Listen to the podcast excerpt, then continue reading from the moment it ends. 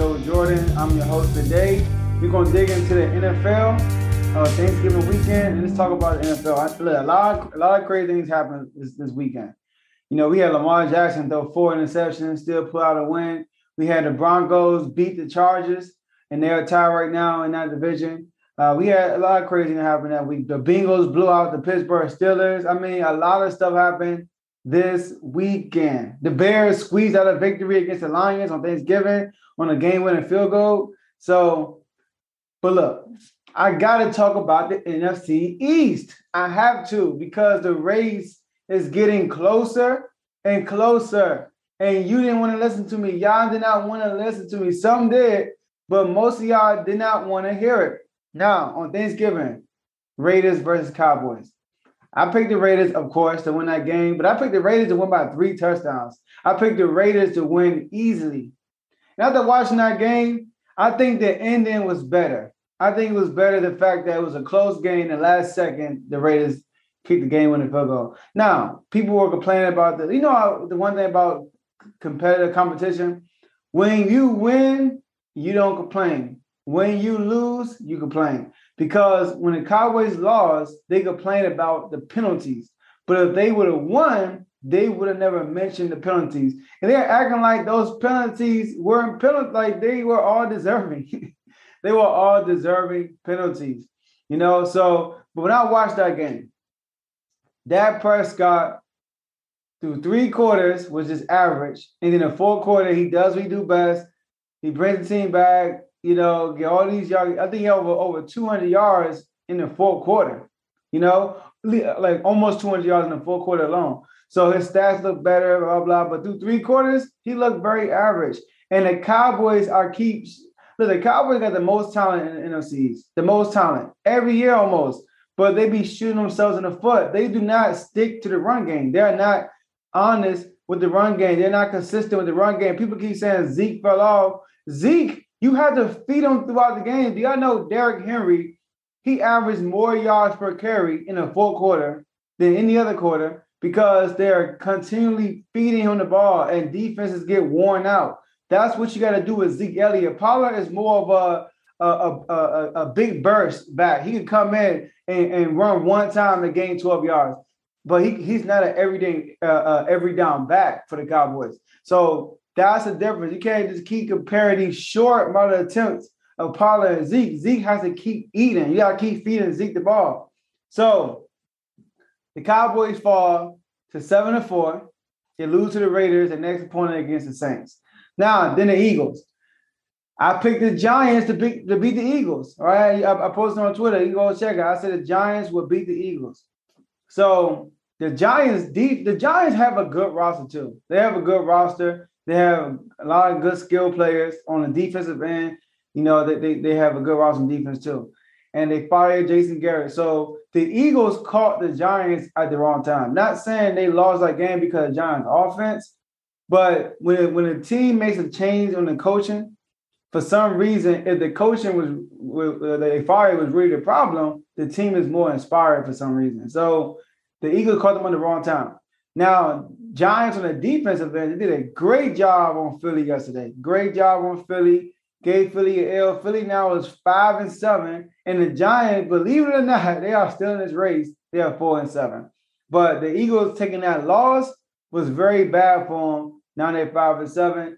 And now they are two games or two and a half games behind the Cowboys, really three, because the Cowboys win a tiebreaker right now. That's two division losses for the Eagles that's a big blow. The only way I can see the Eagles winning this division, they have to have the best record. They can't be tied with nobody. They have to full out have the best record.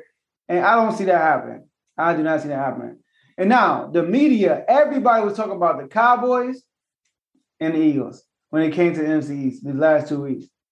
Don't forget about the Washington football team.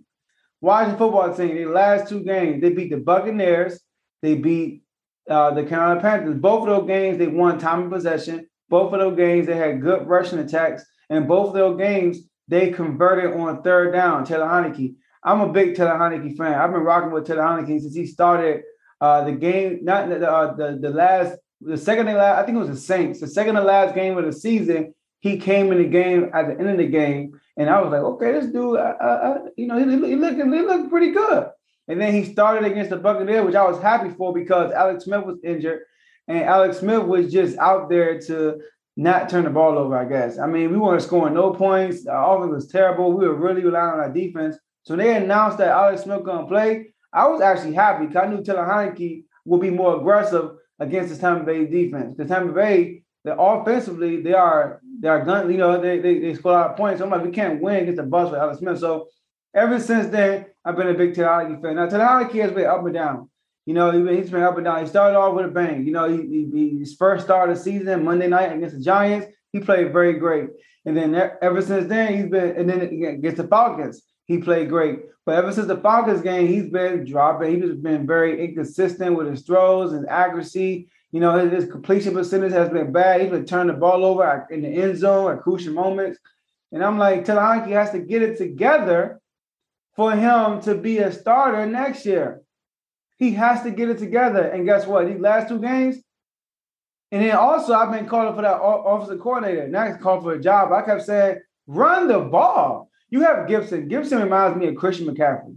You know, he's a born receiver that transitioned to a running back. So he can catch out the backfield. He can actually catch out in the field, right? And he can run the ball. And his agility is good. He got good vision. So the only the only issue is he's injury prone. He's always get these ticky tack injuries, and he, he tends to fumble the ball at crucial moments. So they the last two games they've been running the ball uh, um, now, now with just Gibson, right? With, with Patterson and, and uh, McKissic, right? So they've been running the ball, and then because they're running the ball, it opens up the field for Taylor Heinicke. So he doesn't have you don't have to rely on him. Like he's not Tom Brady, he's not Aaron Rodgers, he's not uh, Patrick Mahomes. Come on, y'all, right? But he can be a Dak Prescott. Because Dak Prescott to me is not that great to me, right? I mean, the dude has the best weapons on the offensive end more than anybody almost in the NFL. You get to the Heinicke, that same thing, he'll do. I, I think Taylor Heinicke will be much better, but that's, that's that's my opinion. But Taylor Heinicke with the with the weapons he got right now, running the ball, running the football first, and then just converting on third down, he's been a good job doing that. And then guess what? We get Thomas back. He get his tight end back. We also get Curtis Samuel back, his second receiver, who's been in and out of the lineup all year. So Heinicke is doing this without his receivers. Now I know Dak Prescott didn't have his top two receivers on Thanksgiving. I understand that. All right. And he didn't have uh he, he also didn't have his number one receiver the game prior to that the Chiefs. I understand that. But Heinicke, he's going to continue to play good. So the Washington football team plays Monday night tonight against the Seattle Seahawks. The Seattle Seahawks are three and seven. All right. Now I'm not going to look at that record because they still got Russell Wilson. But me personally, Russell Wilson, he's not that guy. He's not that guy right now. He look, I mean, his, his, his, his claim to fame is his two Super Bowl run. And both of those runs, he had great, all-time great defenses. All right. And he had a good running game. You take that away from him, what has he done? He's been an MVP conversation early every season that he falls off the map. They make it to the playoffs, he get bounced in the first round. I mean, he's not that guy. So, so my thing is, I I believe we'll win, but this is the most important game of the season so far. If we lose this game, we drop to four and seven. That means we'll be three games behind the Cowboys, which can't happen. Because, like I said, we beat Seattle, and then the Cowboys go out and play the Saints, and let's say they lose. We play the Raiders, we win, we meet the Cowboys for the number one spot in the division. If the Cowboys win and we also win, right? We beat the Cowboys, we will only be a game behind the Cowboys. So the, the Washington football team has a good have a good opportunity to capture this the, the division. But I promise you, once they win this game this Monday night against Seattle, the media will be talking about Washington football team because right now they're not being mentioned at all of potentially winning the division. People still have us finishing last. All right, so the disrespect, but this NFC East is, like I said two weeks ago, this NFC East is closer than you think. This NFC East is closer than you think. All right. So this tune in tonight, Monday Night Football. See my man Taylor Heinicke have a great game. I'm gonna predict uh Washington football team will win somewhere around 31, 31 to 21. Taylor Heinicke would throw over uh 250 yards, two TDs. I can see Gibson having about 95, close to 100 yards rushing, and he, he might score a TD too, but his TD might be through passing. We'll see. The TD might, the rushing TD might go, go to McKissic. All right. But that's my prediction. I think the defense is going to do a good job against Russell Wilson. The defense has been playing much better. You know why the defense has been playing better? Because the offense is staying on the field longer. All right. So tune into that game Monday night. And that's all I have for you guys. And I'll see you in the next episode.